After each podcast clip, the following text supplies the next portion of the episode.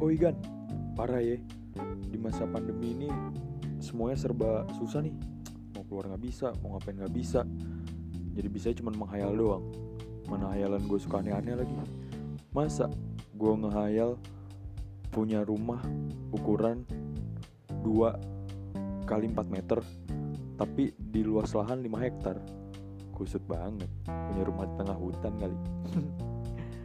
Pokoknya hayalan gue jadi aneh-aneh banget. Kadang gue menghayal juga apa rasanya ya? Kalau air laut itu manis kagak asin. Dan gue juga kadang suka mikir gimana kalau gue berenang di kolam es teh manis? Hmm, kayaknya enak. Ya kayak gitu dah pikiran gue jadi ngablu. Dan gue pengen ngebahas ini bareng temen gue ngablu juga. Kayak fast water cup sekut sih. Gas jonin cuy. Mantap